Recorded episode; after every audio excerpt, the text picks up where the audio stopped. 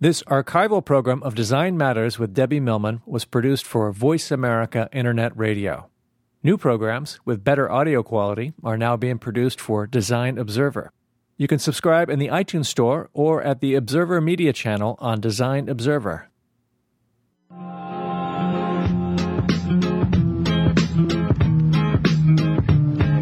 Welcome to Design Matters with Debbie Millman, the show that takes you inside the provocative and stimulating world of design and branding as it intersects with contemporary culture. Here's your host of Design Matters, Debbie Millman. The color you see on my head is not the color that grows out of it. Peroxide is my life partner. I choose to be blonde.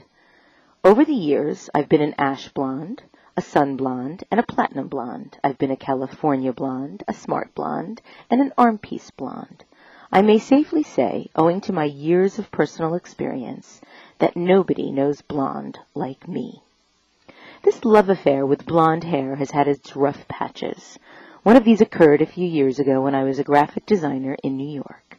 Tired of working, I decided to go to a very ritzy grad school to learn about signs and symbols and what they meant. At the time, I was being a sunny blonde with warm honey highlights. I entered a graduate school class of small, dark, honest brunettes. For two years, I learned about signs and symbols and about what advertising is doing to our culture and about how the media affects the way we think about ourselves. I read obscure, dark-haired French philosophers and played chess long past midnight. I argued with old Marxist designers and lived next door to a jazz saxophonist. In short, I got an education, and yet I remained a blonde. Real education is a radical process. It thumps you on the head until everything you know makes no sense anymore. Then you run around picking up the pieces of your head and putting them back together.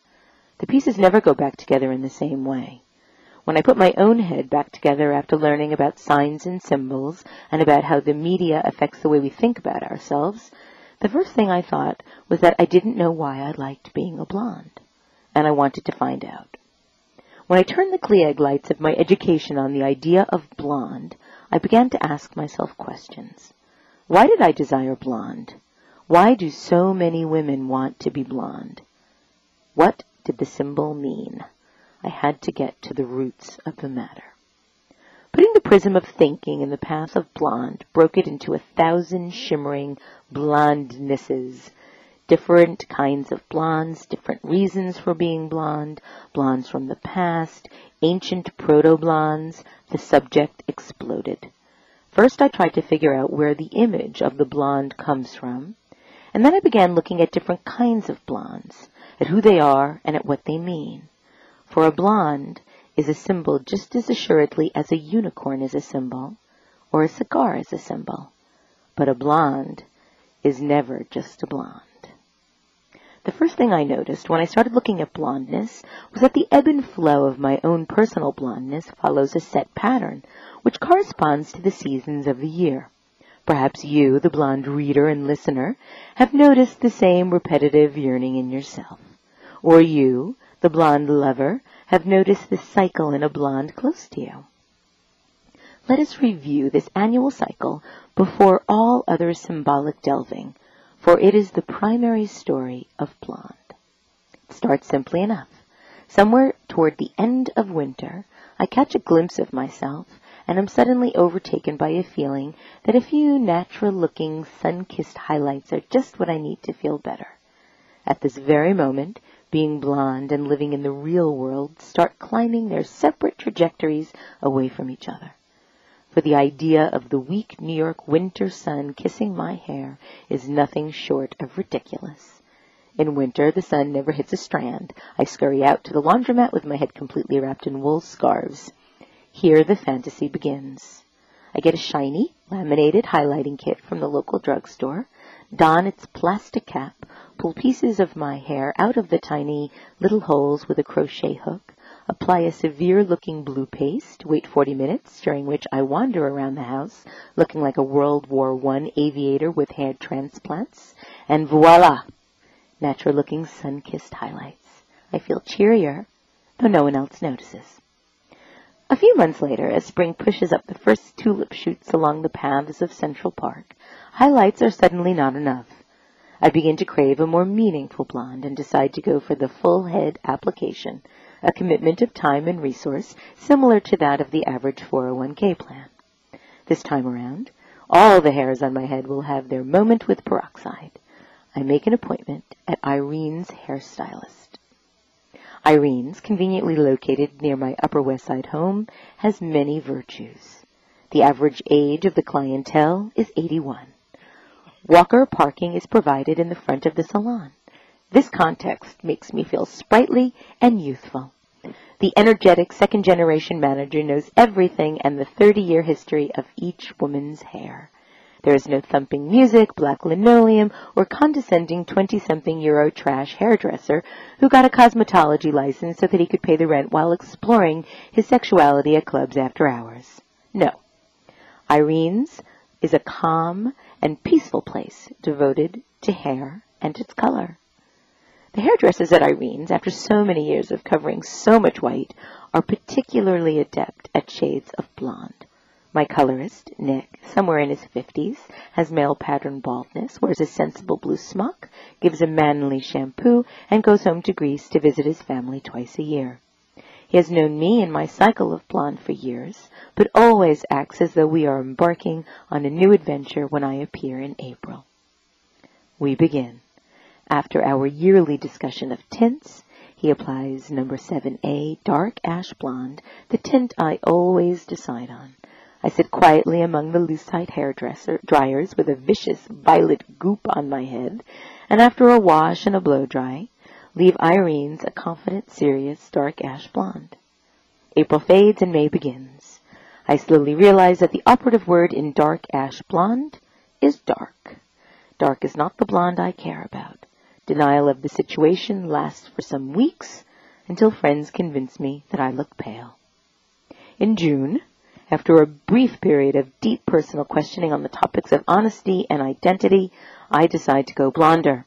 Turning back now would be too soon, for I have not achieved the true thrill of blonde. I return to the walkers and to Nick. Nick suggests blonde on blonde. I agree. We put frosted highlights on top of the 7A hair, a process that leaves me reading McCall's and Ladies' Home Journal for five hours, with a plastic bag clothespin to my head in the company of similarly accoutred octogenarians. I go home. My hair is blonde, a nice, comfortable, realistic Connecticut blonde.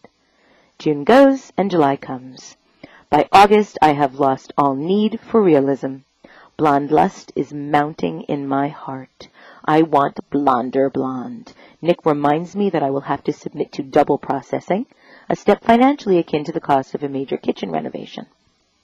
At this point, I would immediately agree to any procedure guaranteed to make me the blonde I want to be.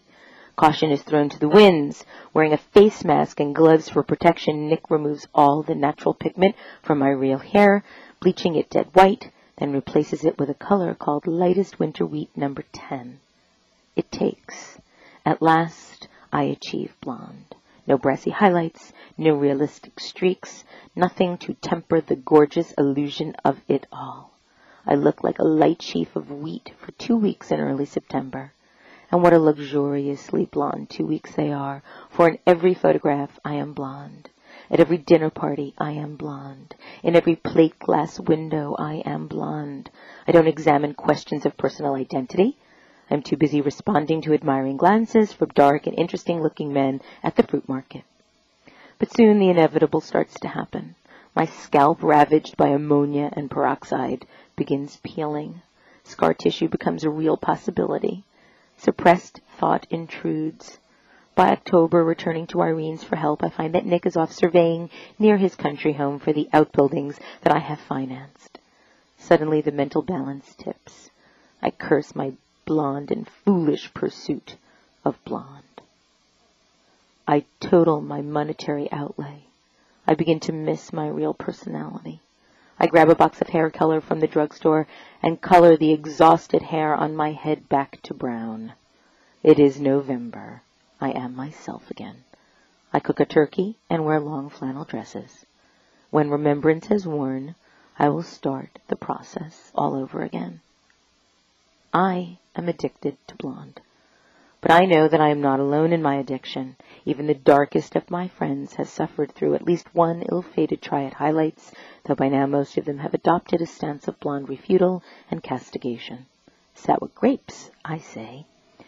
Those two wheat sheaf weeks are worth all the trouble, if properly scheduled, for during that time I am power and sex personified. I am fecund, I am ample, I am fearless. I believe my lines don't show as much. I catch the super looking at me admiringly while he's fixing the toilet float. The threat of future hospitalization with my scalp in a sling is nothing compared to the response I believe I see in others when I go really blonde. I've succumbed to the power of blonde from the beginning. My poor hair is caught in the push and pull of a love affair with a goddess, a brilliant bipolar goddess, for blonde is the manifestation of a great myth in our culture. My hair has been seduced by her and then given her up for good time and time again. The experience of blondness is the experience of trying to remember a wonderful dream, of trying to cast illusion in concrete, of grasping a gratification while dodging disappointment. No matter how much I enjoy the natural meanness of the unadulterated me, I somehow find myself shouldering closer to the dream, closer to the image of blonde that we see in the movies, in advertisements, on TV. No matter where I am or what I am doing, deep down, I always want to be a blonde. Welcome to Design Matters with Debbie Millman. I am your host, Debbie Millman, and my guest today is Natalia Ilyin.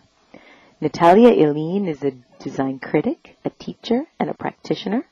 As a critic, she's been called outspoken and irreverent, but her irreverence stands on firm foundation. Her students read Aristotle, Thomas Carlyle, and Carl Jung. A full-time practitioner, She's co-founder of the Seattle brand consultancy Emerson Harris and works with business partner Pam Heath on brand story design and analysis for clients like Microsoft and Boeing. Natalia also lectures about the effects of brand and of living in a consumer-driven economy. She's the author of two books, Blonde Like Me, The Roots of the Blonde Myth in Our Culture, which my introductory monologue was taken, and Chasing the Perfect, Thoughts on Modernist Design of Our Time. Welcome, Natalia. Hi, thank Hi. you. Well, thank you. Thank you for what is now my number one favorite monologue.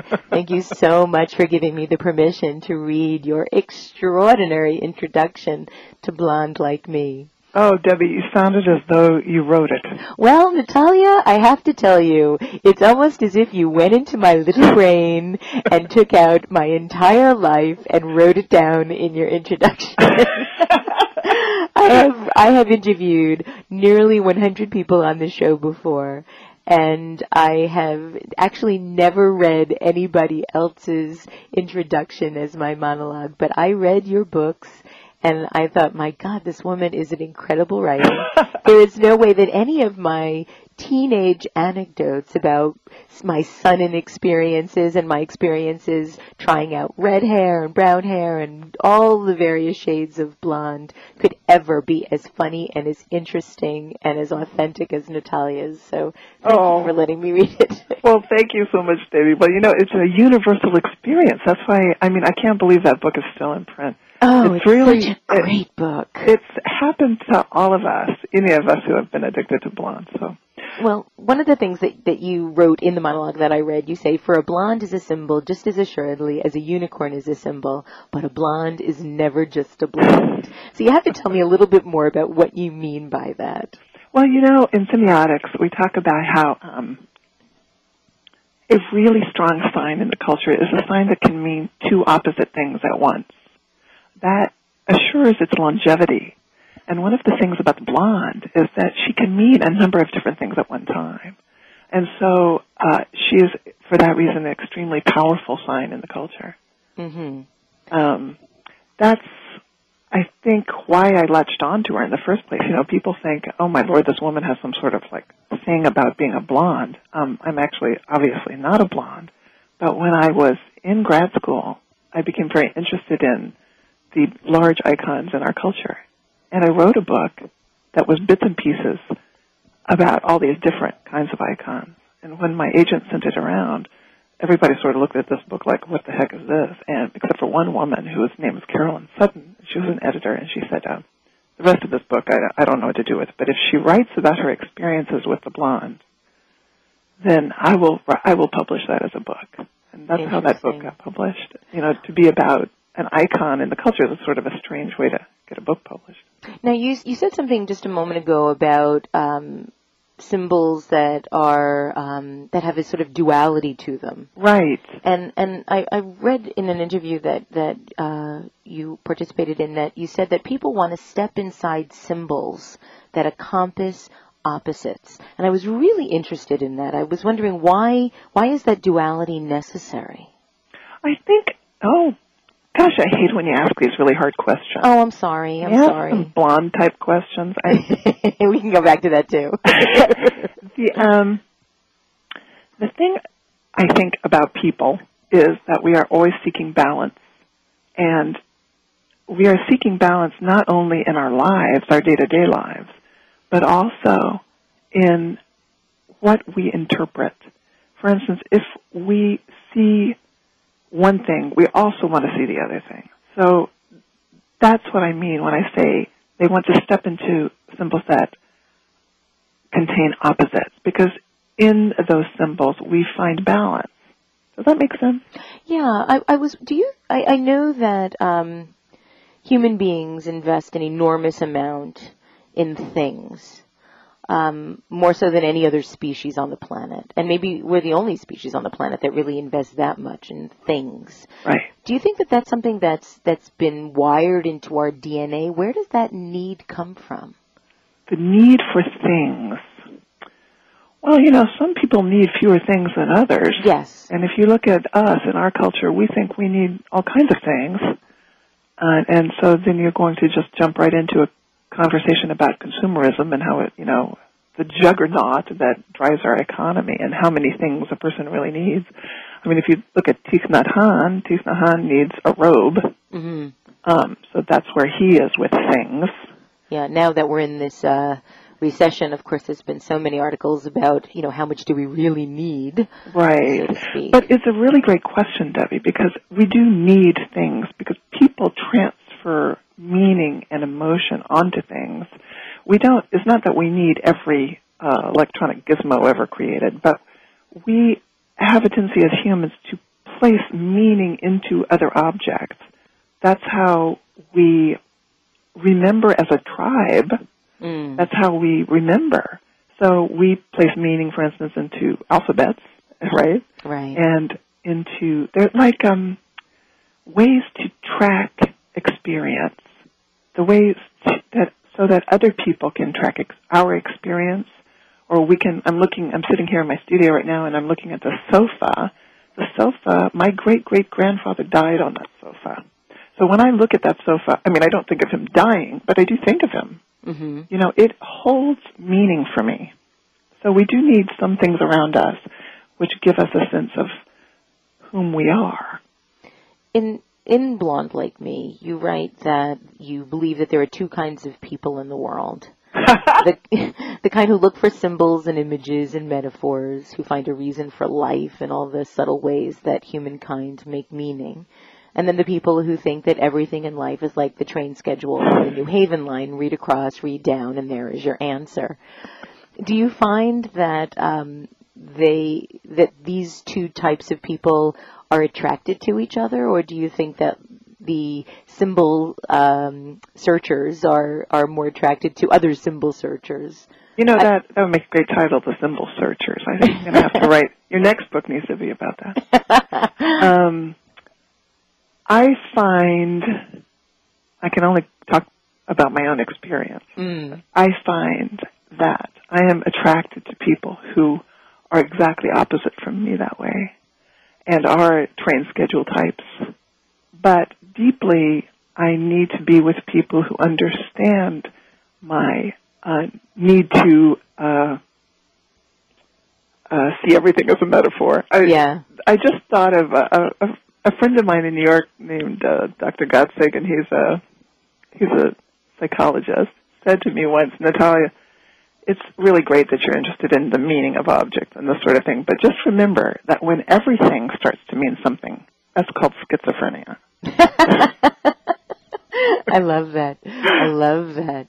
Well, I'm I'm reading a really interesting book right now. Um, it's called uh, "Is God Was God a Mathematician or Is God a Mathematician?" And in the book, the author talks very much about symbols and the symbols that numbers are. Oh yeah, and it's fantastic. And in in the book, he he asks the question: Did humans discover mathematics, or did we invent mathematics? Oh, what an interesting question! Isn't that a really interesting question? You know I mean, what it reminds me of? Uh, what is that? That's an interesting question. Um, it reminds me of uh, that of whether we invented the alphabet or whether the alphabet. Um, I'm not going to say invented us, but right. uh, we did we learn to track and from tracking signs create alphabet? Did we learn to read before we created the alphabet, or did it is the same question, which is right. do symbol systems come upon us or do we invent them? Right. Um, and I think that we recognize them. We don't invent them. Well, I certainly think that. I mean, I, I had a not an argument with somebody about this, but certainly a, a robust discussion about about whether or not we discovered mathematics or invented mathematics, and and and her opinion was that we had absolutely um, invented mathematics. And I said, but if you put one one thing next to another thing, if it's just a, a seed or even a planet, one planet next to another planet, then there are two planets. How is that in any way inventable or interpretable? And and I think that her perspective totally was that it's still you. our our construct. I totally agree with you. And what you're really seeing there when you put the one planet against the other planet is relationship. Mm-hmm. And I think that that's the one thing that humans have over other uh, uh, other species that we've recognized so far is the uh, realization of relationship. And that's actually what makes design interesting to me. It's not so much design, oh, what a pretty object, but it's recognition of relationship that and we see the relationship for. between type and image, or we see the relationship yeah. between the construct and the audience. Well, that's also what I find in many ways beautiful and troubling about design, because there really is no empirical um, empirical way of assessing design. You know, one plus one does not. We, we kind of know it's two, but when you look at a particular style of design, it's highly interpretable and it's something that anyone could weigh in on. Those that are educated, those that aren't, those that are aware, those that aren't. Some people will assess something by the way it makes them feel. Some will assess it by the way it makes them think. And so right. there really is no one way of assessing design at all. And, this isn't that always bothered people for years? You can't yeah. just say, "Oh, this is what it's contributing to your bottom line." Right. Exactly. Exactly. One of the other things that, that you write about in um, in Blonde Like Me, you say that, that myths are cultural stories and they teach us who we are, how to react to things, how to be, and also that the first thing that they teach you in semiotics boot camp is that whatever message you think you are sending out, loud and clear as a bell, is not what your audience is hearing. And I found that incredibly fascinating. I, I remember this realization when I was in my 20s. I had just moved to Manhattan and was trying to sort of be a person. And I remember this, this realization of, of suddenly finding out that I was just so obvious that anybody that saw me would just know how obviously I was trying so yeah. damn hard to be a person. But that wasn't true because that was your interpretant. You know, semiotics for those of us, for those out there who do not spend their time thinking about symbols, semiotics is the study of signs and symbols and the way they work in the culture. Mm-hmm. And it's a it's a division of sem- semantics really. And it's in the last 20, 25 years, it's been applied to design a lot because there are certain uh, ways that you can uh, divvy up culture that are very valuable to designers. Right. So that's why you and I are talking about semiotics, right? Now, um, in, why, what made you decide to go into semiotics? What made you decide to study semiotics? It's such a such an incredibly rich and complex discipline. Well, I'll tell you. I mean, you started off as a designer. I did. I was a designer in New York for quite a few years, and I knew nothing about design. I had just sort of talked my way into this job in a music company, and I was sort of stealing with both hands for years. And honest to goodness, I really didn't know anything about it at all. So I decided to go to grad school, and I thought what I was going to do was learn more about design and then become more of a designer. But of course, I went to grad school and realized that I, I really wasn't a designer, and I was a writer. Mm-hmm. You figure those things out. And the reason I went there, and the reason I was interested in semiotics, is that I became very interested in how forms mean, how they mean, not mm-hmm. what they mean particularly. How do they mean something? When you see a picture of a woman dancing in the street in Paris, how does that transfer its meaning to you? Mm-hmm. And the that's what semiotics is. It's the study of how that happens to you, or how that happens with you, actually. So that's how I got interested in it. There was a guy up at uh, the school that I went to who had made sort of a career at teaching this, and so I glommed onto his um, his program. Now, was this at the Rhode Island School of Design? Yeah, okay. it was there. Um, so, and so after that, you came back to New York to continue your work as a designer. Well, I thought that's what I was going to do, but what I actually ended up doing was working for the AIGA, which was a fantastic job. I got to spend all their money. Which was fun. I was the you, the program, program director, yes. So did that mean that you did uh, conferences and? Yeah, conferences and uh, all the publications and all the the um, oh, uh, what is it when you put things on the wall? Prints?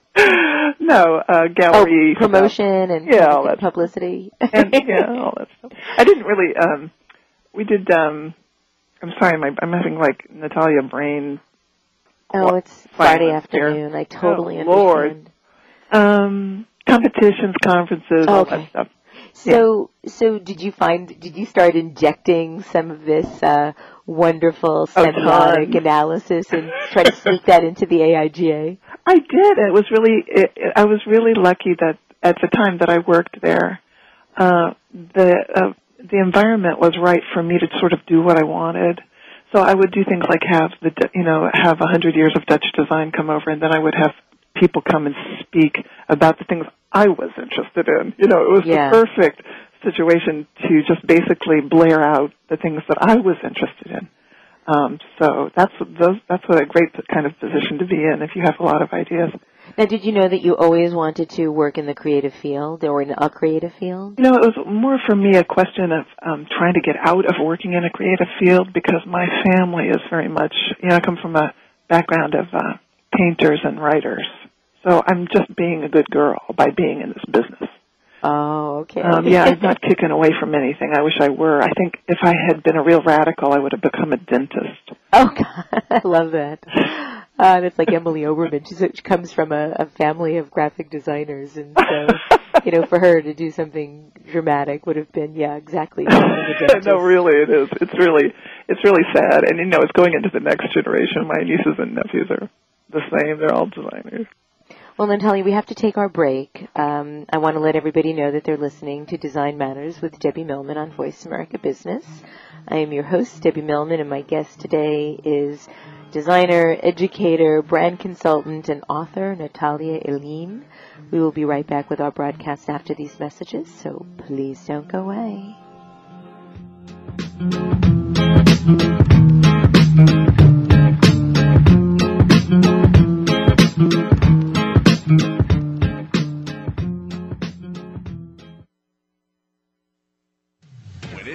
Business, you'll find the experts here. Voice America Business Network. Hi, this is Eric Ryan, co-founder of School Soap Company Method. Here today to talk to you about Fuse, the annual event for design and culture, brand identity, and packaging. Fuse is taking place April 22nd to 24th at the Hotel Nikko in my beautiful hometown of San Francisco. Fuse has been the top destination for corporate superstars and design legends for more than 10 years. This year I'll be talking about the Method brand on Thursday, April 23rd, along with some other brilliant thinkers from McDonald's, Victoria's Secrets, and more. Also joining us is the always amazing Dan Pink, author of A Whole New Mind. And every April, hundreds of design legends and corporate superstars converge at Fuse to join the brand design community and redefine the next generation of brand strategy and design. Time to move beyond the fear and the uncertainty and start a conversation that celebrates possibility, opportunity, and change. Fuse promises to deliver the information, inspiration, and camaraderie that you need to stay on top, focused, strong, and renewed. So register today at www.iirusa.com forward slash fuse and receive a 25% discount courtesy of Debbie Millman and the Design Matters Show. Hope to see you there. From the boardroom to you, Voice America Business Network. We're back with Design Matters with Debbie Millman. If you have a question for Debbie, feel free to call us at 866-472-5790. Once again, here's the host of Design Matters, Debbie Millman. Welcome back. It is 3:32 Eastern Time in New York City. It is 12:32 in Seattle, where Natalia Ilyin is, and you are listening to Design Matters with Debbie Millman. I am your host, Debbie Millman, and my guest today is designer, educator, brand consultant, author, Natalia Ilyin. If you'd like to join our conversation, if you have a question for Natalia, our phone lines are open. You can call 1-866-472-5790. And Ruben is telling me we do have a caller. We have Gregory on the line. Mm. Gregory, thank you for calling Design Matters. Debbie, I missed you last week. Oh, well, we had Nate Voss interviewing Joe Duffy, and I know they were disappointed you didn't call in. Oh, darn it, I'm sorry. Do you have a question for That's Natalia? personal. I do. Um, the first thing is, I, I just want to say, um, if, if that stuff on your head is going to make your your uh, scalp peel, it, wigs, wigs, it's okay. You There's know, different wigs, the problem with wigs The heat. is that the you have a lump of hair and you have to smash it down. I know. I know, but I I, just had that but I appreciate your concern. I my like, oh my god, it's not worth it. Please don't. Okay. The other thing I, I want to comment on and go back to um, what you said earlier about symbol searchers and the train schedulers. Um, I think it's so true. Uh, I, you, we are attracted to those opposite people. Uh, I know this. I mean, I'm a water sign, so everything has meaning to me. Everything has, Ah. you know, deep meaning for me. And um, I'm always I'm taking things that belong to my grandparents and surrounding myself with them. And I am uh, married to someone who is the absolute polar opposite and always saying to me, "You're a superstitious old lady." um, and you know, but what I want to say is um, the reason I believe the reason we're attracted, and I, I do believe that the attraction is very unconscious, uh, is that there's something in us as symbol searchers that that person who is, is the train scheduler needs. Ah. It's, it's there's something they are emotionally, consciously, or unconsciously responding to that they need that they don't have themselves. That is very powerful and attractive to them. And conversely, um, and unconsciously, the symbol searcher finds themselves going for the train schedulers because those people are so direct and so grounded um, to almost a fault to those of us who are symbol searchers would feel um, that that we need that kind of uh, safety valve in someone like that. Huh. So I always believe that it's it's a. I, I don't believe it's always an easy thing to be involved with to deal with the opposites, but I believe it's sort of a, um, a, a cosmic pull. What would you say to that? I would say you're darn right. I mean, the uh, again, that comes back to the search, the human search for opposites and balance, and within those opposites. And I was just thinking when you were talking about my business partner Pam Heath, because although people always try to pigeonhole her, since I'm such an airy fairy type of person, they assume that she's like the business side of things. But actually, she has that business side, but she also has 100% of that creative airy fairy side too, so that she can respond to the symbol aspect. If you just get the trains, the train uh, schedule person, sooner or later there's this big moment where you realize that so much of your life is not being reflected in the other. hmm And I think that's sort of why, you know, 40 year old people start to get tired of their boy, husband or whatever. I Well, think I- there's I this moment that- where you're not seeing reflection. Maybe just we narcissists need to see reflection. But Well, I was You know, almost that's a 40 painful before I had someone, so maybe I just waited and it was better that I waited in the first That was place. wise.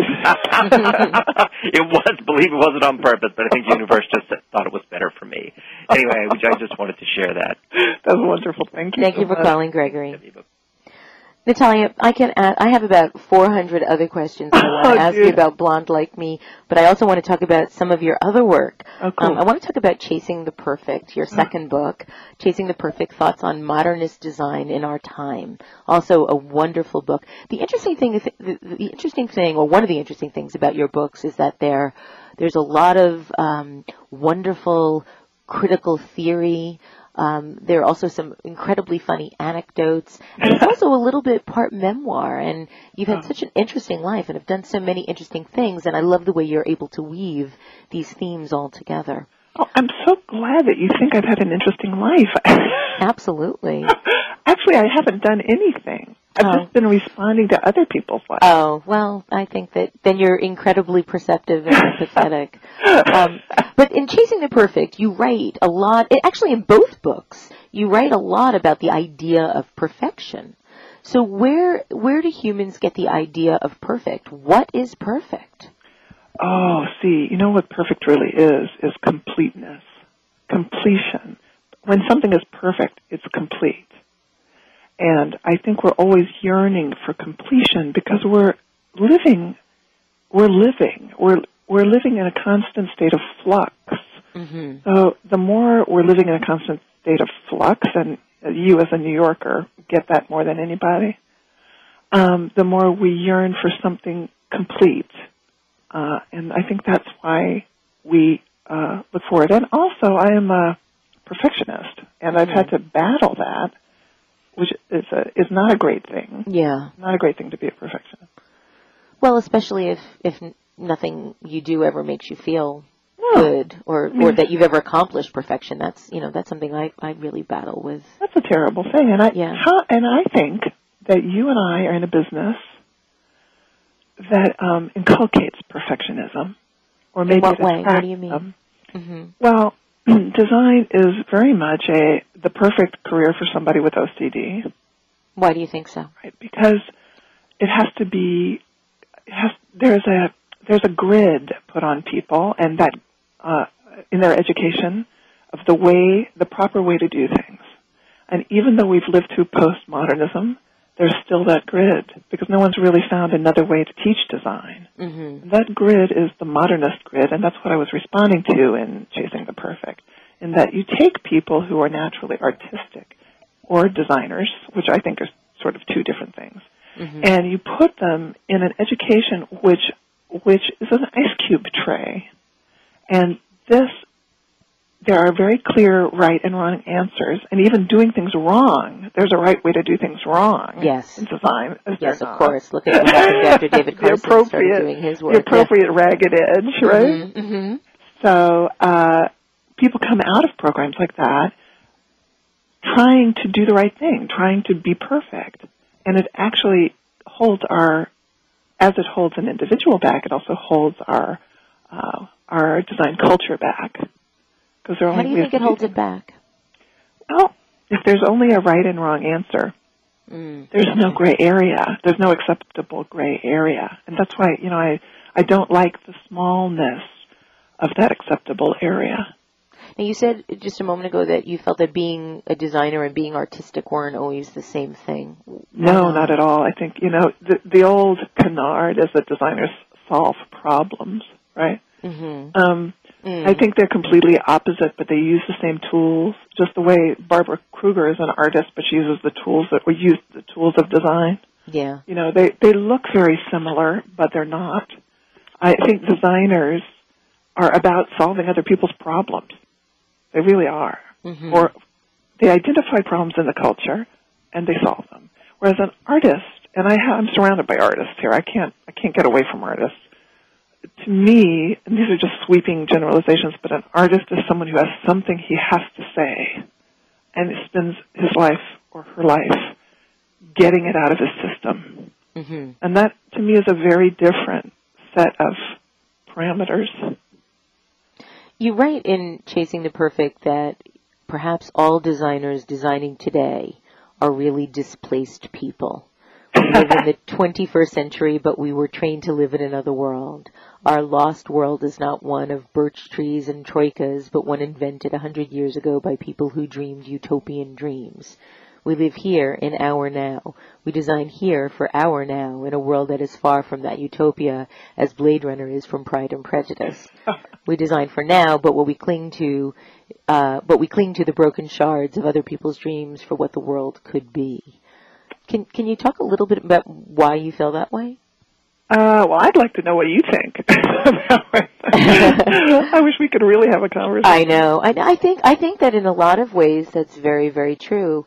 It's really interesting. I was talking to a group of people a couple of weeks ago about um, how much people love text messaging and Facebooking and, and things like that, and the audience seemed to be really, really um, upset about the fact that so many people like to do this and, and spend their time sort of twittering away, so to speak. Literally. Yeah, and um, they thought it was really terrible. And I said, well, I don't think that anybody that's doing it thinks it's really terrible. No, it's I mean, only the you know people that aren't doing it like that that, think I it's just think people are nuts when they say stuff like that. That's just Yeah. ridiculous. I mean, these are interesting things, and people should explore them. I think everyone, again, it's that balance thing. If you spend, you know, 24 hours a day twittering, you might want to look at that. Mm. But to incorporate those things in our in our life, for me, that's just fun. I I, I have other things that I'm sort of uh, a luddite about, but those. What are you a Luddite one of them. about? Oh, let me think. I like tea parties. Okay. You know, I like I like I'm for a person who's always being accused of being sort of a radical. I I like tradition very much, social traditions. well, that goes back to those dualities, right? Yes, I guess so. I guess the more way out there I get in my head, the more I uh dress very conservatively and stuff like that. Uh, You know, my students always laugh at me because I wear little gold earrings. I mean, I don't I have no interest in in looking bizarre because I'm so bizarre on the inside. Do you really think that you're bizarre? Extremely. And I think, you know, you just made me think of something. Between the perfectionism and the refugee thing, you know, that's a sort of an interesting place to be caught. My Well, talk about you know, talk a a little bit about the refugee. thing because I want to make sure my listeners know that that Uh. other thing that you do. oh well, I have a I have a nonprofit organization called Sister Scarf, which is a refugee relief organization, and we don't have a website, so don't bother going looking for one because But we you do. do you do have one, so people could go and look. Oh, I have that. my own personal Yes. one, yeah, but not Yes. for Sister Scarf. We Right. do refugee relief for Burmese, uh, displaced Burmese, and since they're stateless, they can get in trouble and get uh, deported or worse if they are recognized on a website. So we don't we don't have a presence on the web.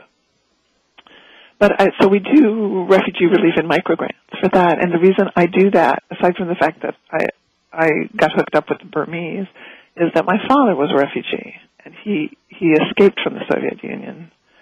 So refugeeism and place are very important to me, Mhm. and maybe that does fit in with um, the perfectionism aspect or the the completeness. Or just feeling comfortable in your own skin and feeling safe.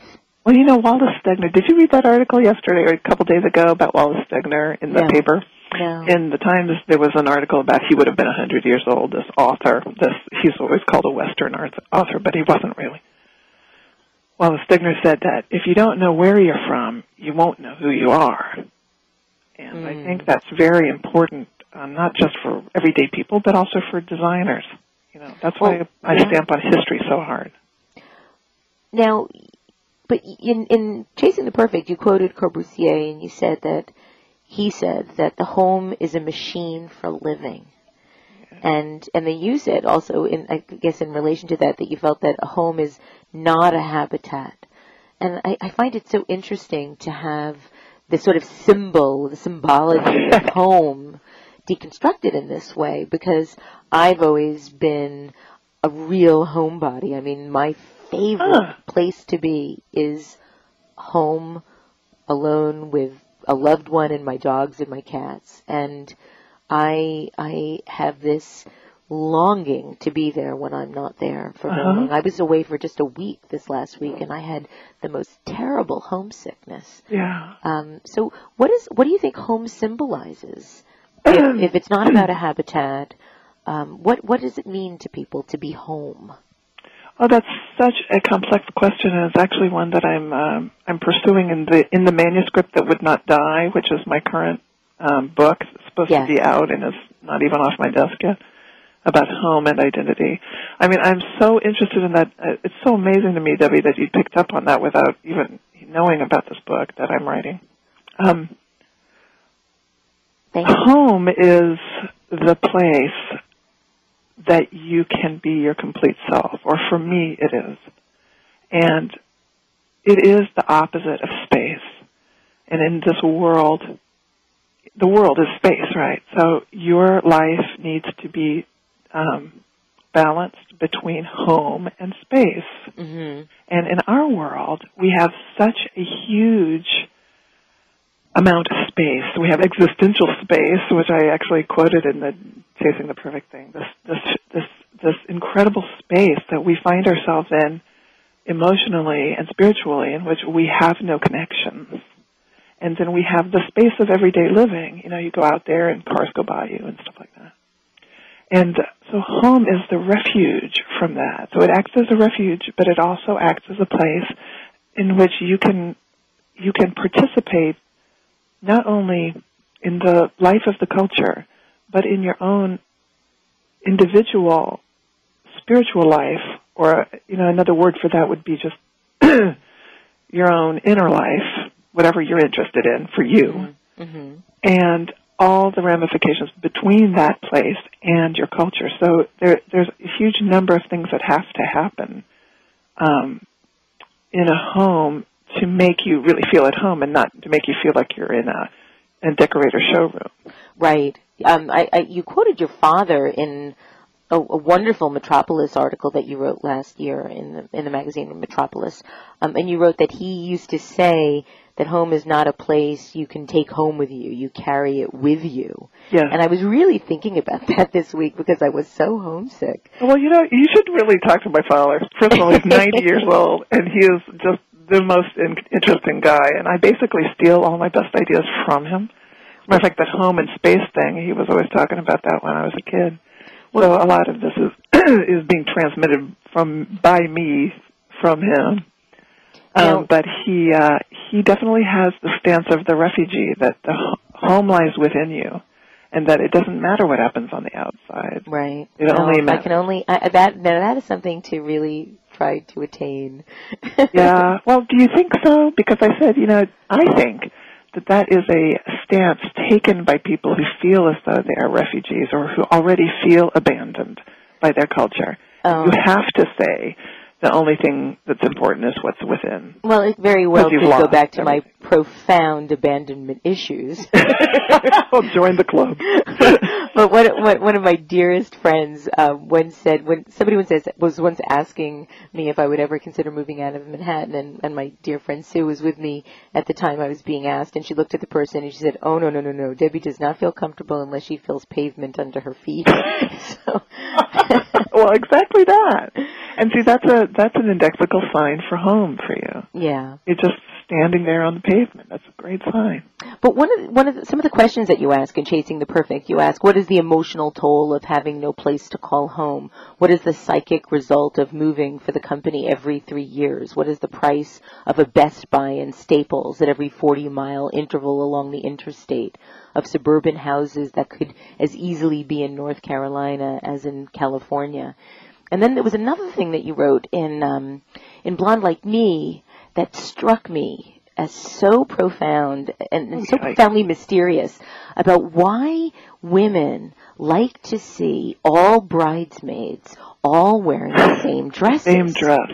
So what is it about this sameness that we seem to seek in a culture where every airport you go in and every place in the world now looks exactly the same? There's a Starbucks and there's a Burger King and, you know, what is it about the way that we are living our lives now that it, that this is occurring?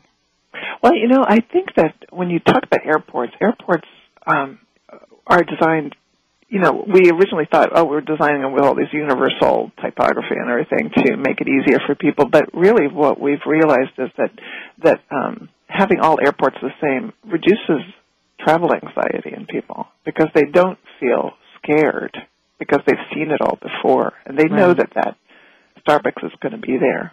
It's, it's comforting. Right. It is. The sameness is, yeah. comforting. Yeah, and I'm, you know, listen to me. I'm the one who you know drinks Starbucks every day. So who am I to say? you know, Which, being from Seattle, Starbucks is a word that has a lot of ramifications right yes. now. So you might. yes. just... Well, we only have about five or six minutes left for the show, so I have to talk to you about branding. I, I'm leaving oh. about about 40 questions on the oh, table oh, here, but let's talk about branding just okay. for a little bit. First of all, you wrote a marvelous piece on your blog recently called Branding Must Die.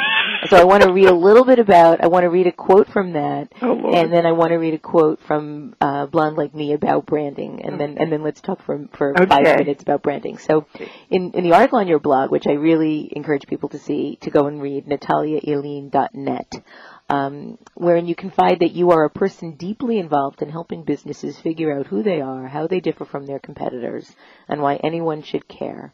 And yet you have recently developed an antipathy for calling that business activity brand work or branding. Just in the last few weeks, you've begun to associate brand and all the swish and swash books about it with an era just gone by, an era in which free market econ- economics ruled and lipstick on a pig was the grin of the day around the marketing meeting table.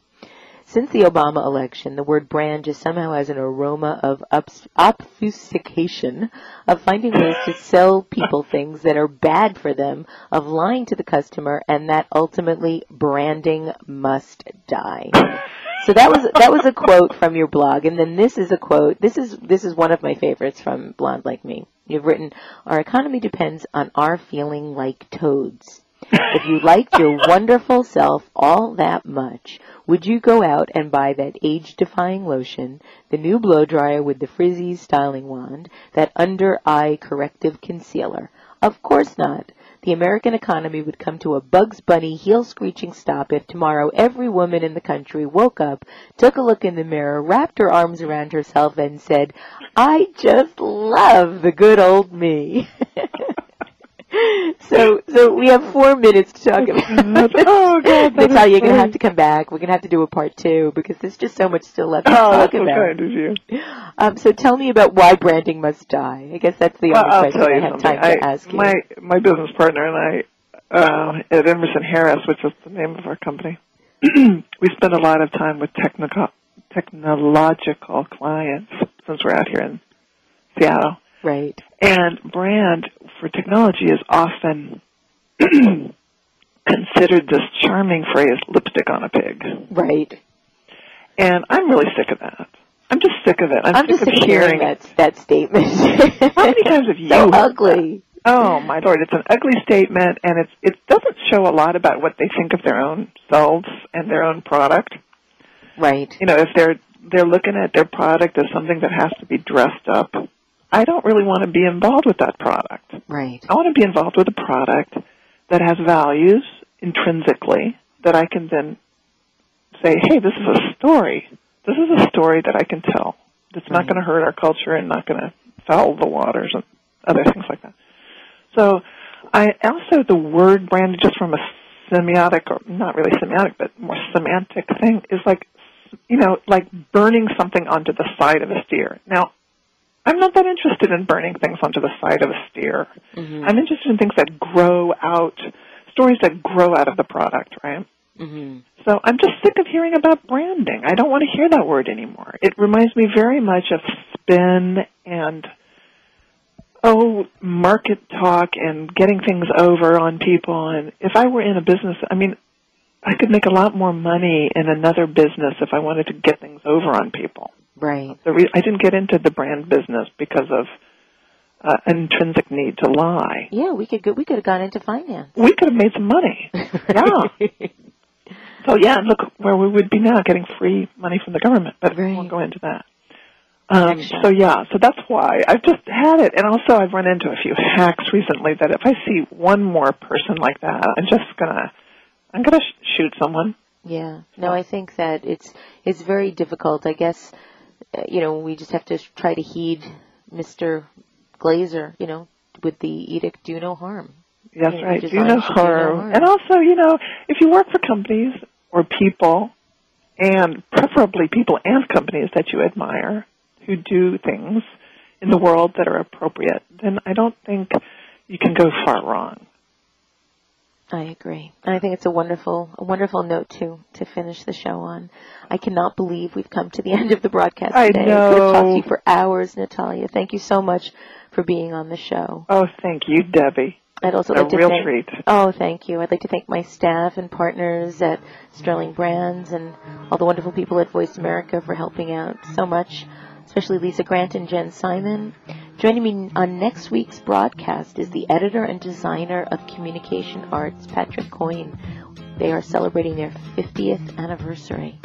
In a time of such upheaval in the publishing world, it'll be very interesting to talk to a person who has really helped define the publishing industry and the design community.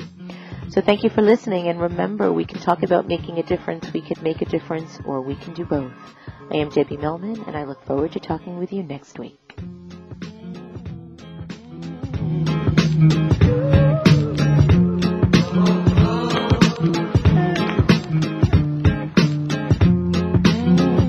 Voice America Business would like to thank you for tuning in for Design Matters with Debbie Millman. Be sure to listen every Friday at 12 Pacific Standard Time for another exciting hour of Design Matters. Right here on the bottom line in business talk. Voice America Business.